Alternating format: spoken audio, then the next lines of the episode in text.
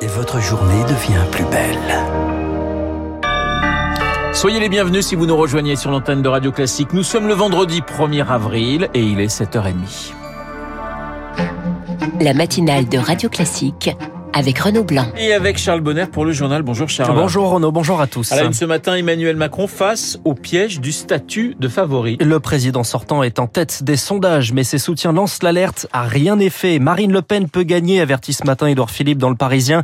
Emmanuel Macron multiplie donc les sorties hier en déplacement en Charente-Maritime pour parler écologie et viser ses concurrents d'extrême droite. Et demain, meeting à la Défense Arena de Nanterre en région parisienne. Ce sera le premier et le dernier avant le premier tour le 10 avril. Alors ces équipes veulent en faire un vrai coup de force, Victoire Fort. Une offensive de communication vidéo avec compte à rebours en fond sonore, slogan accrocheur sur les réseaux sociaux. Vous voudrez pouvoir dire que vous y étiez, lit-on. Un vaste appel au rassemblement car cette salle est immense. On va atteindre les 25 ou 30 000 supporters, estime un proche du président. Ce sera une ambiance stade de foot avec des fumigènes, avance un marcheur de la première heure. Le seul hic dans cette super production, c'est qu'avec la stricte égalité des temps de parole, les chaînes d'infos auront du mal à retransmettre ce show. Avant la guerre en Ukraine, les équipes de campagne travaillaient sur quatre meetings. Il n'y a plus que le 2 avril au programme, alors il faudra marteler les bons messages. Trois, quatre idées fortes autour de la société que l'on projette, anticipe une députée. Reste un mystère, d'autres personnes vont-elles prendre la parole avant Emmanuel Macron, Édouard Philippe, Richard Ferrand. Il y en a qui jouent des coudes, souffle un parlementaire avec une pointe d'ironie. Victoire fort, sa principale concurrente Marine Le Pen part dans les territoires qui votent RN aujourd'hui à Haguenau dans le Bas-Rhin et puis à Stirin-Wendel en Moselle pour une réunion publique. À droite toujours, Valérie Pécresse met l'insécurité au cœur de sa campagne avec ce déplacement hier soir dans les quartiers nord de Marseille à la cité de la Bricarde où un homme avait été blessé par balle dimanche près d'un point de deal. Et puis Nathalie Arthaud choisit Vénitieux pour sa réunion publique aujourd'hui. Elle aussi tient un grand meeting de campagne ce week-end. Ce sera dimanche au Zénith de Paris. Euh, Charles, Vladimir Poutine met sa menace à exécution. À partir d'aujourd'hui, le gaz russe se paye en roubles. La mesure doit soutenir sa monnaie et son économie frappée par les sanctions. Mais pour la France et l'Allemagne, c'est non. Alors les deux pays se préparent à un éventuel arrêt des importations d'hydrocarbures russes. Un conflit commercial qui va coûter à la fois aux Européens et aux Russes. Emmanuel Autier est expert en énergie au sein du cabinet de conseil Bearing Point. Comme souvent, ça se terminera par un compromis. Il faut espérer qu'on arrive à, un équilibre. Mais par contre, il faut qu'on tire les leçons de ça de façon à accélérer notre sortie du fossile et surtout notre sortie de cette dépendance euh, au, gaz russe. Aujourd'hui, la Russie ne peut pas se passer des recettes du gaz. C'est pour ça que c'est une sorte de bras de fer entre nos puissances occidentales, la Russie. Tout le monde est en train de chatouiller la barbichette de l'autre pour voir quel est le premier qui va faire passer ses propres intérêts avant l'intérêt collectif. Emmanuel Autier avec Eric euh, Mauban et on y revient avec François Geffrier dans les spécialistes juste après ce journal pour faire face aux hausses de carburant. C'est aujourd'hui qu'entre en vigueur la remise de 18 centimes par litre décidée par le gouvernement. On y revient en longueur dans le journal de 8 heures de Lucille Bréau. Et puis sur le terrain en Ukraine, à Mariupol, on se prépare à évacuer les civils. Un couloir humanitaire est censé ouvrir à 9 heures pour évacuer les 160 000 habitants bloqués sur place. La Russie a décrété un cessez-le-feu, mais les Occidentaux restent prudents.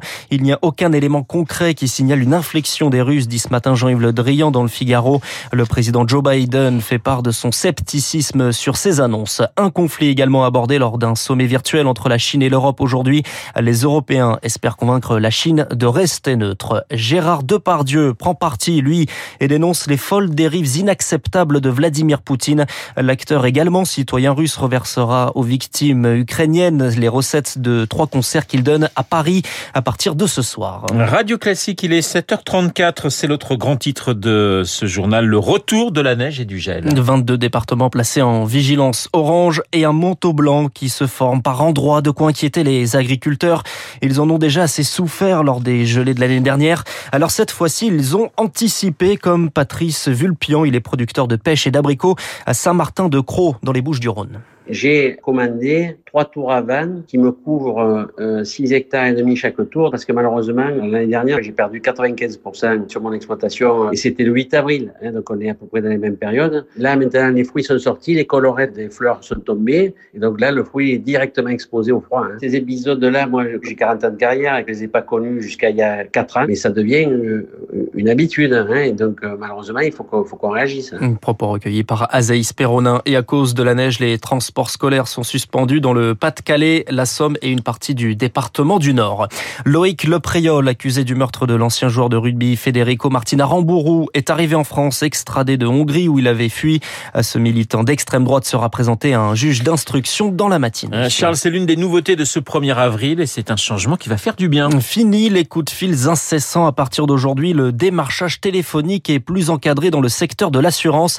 Désormais, les consommateurs seront mieux protégés, Émilie Vallès. Dorénavant, les démarcheurs en assurance ont l'obligation de vous demander votre accord avant de commencer toute conversation téléphonique. Si vous refusez, ils doivent raccrocher et ne plus vous rappeler. Ces courtiers sont aussi désormais contraints d'enregistrer les appels et de conserver les données pendant deux ans si un contrat est conclu, une manière de protéger le client en cas de réclamation. Et puis les règles changent sur le consentement, se félicite Mathieu Robin de l'UFC Que Choisir. Cette nouvelle réglementation va permettre de mettre un terme aux pratiques délétères des démarcheurs qui faisaient signer à la va-vite eh bien, des contrats d'assurance sans que les consommateurs sachent ce qu'ils signaient. Bien souvent, ces consommateurs eh bien, ont souscrit des contrats sans même s'en rendre compte hein, parce que eh bien, on pouvait souscrire un contrat à l'oral. Désormais, ce sera plus tout le cas. Hein. Les contrats devront être systématiquement signés à l'écrit. On s'est aperçu aussi que bien souvent, eh bien, les consommateurs n'avaient pas les documents, les garanties qui étaient proposées et aujourd'hui, eh bien, ce sera obligatoire de les avoir en amont au moins 24 heures avant de signer ces contrats. Mais cette avancée majeure reste sectorielle, nuance cependant l'UFC Que Choisir qui souhaiterait que soient concernés aussi les démarchages des fournisseurs d'énergie et ceux à la formation professionnelle, secteur pour lesquels ils enregistrent beaucoup de litiges. Et puis l'association va plus loin, elle pousse pour que tous les démarchages non sollicités soient interdits. Le décryptage d'Émilie Vallès, autre changement ce 1er avril, le RSA est augmenté de 1,8%, tout comme la prime d'activité et l'allocation adulte handicapé. Augmentation pour faire face à l'inflation et à compter d'aujourd'hui, les annonces immobilières devront mentionner le loyer maximum autorisé dans les villes soumises à l'encadrement des loyers. Allez, on termine ce journal avec euh, du sport, du tennis et Dimitri Medvedev qui va devoir attendre avant d'être numéro un mondial. Ouais, le russe affaibli physiquement et battu en quart de finale à Miami. Aucun titre euh, cette saison pour Medvedev qui laisse donc sa place de numéro un, enfin qui laisse donc la place, il laisse la place de numéro un à Novak Djokovic. Eux, ils sont également numéro un mondiaux. Les Bleus connaîtront leurs adversaires pour la prochaine Coupe du Monde à 18h. Le sommet de la FIFA s'est ouvert hier à Doha et l'actuel président Gianni Infantino est candidat à sa réélection 2023. Merci Charles. Charles Bonner pour le journal de 7h30, 7h37 sur l'antenne de Radio Classique. Dans un instant, les spécialistes, on va parler euh, politique et sondage avec Bruno Jambard, le vice-président d'Opinionway, et puis de ce gaz russe et de ses roubles avec François Geffrier, les spécialistes.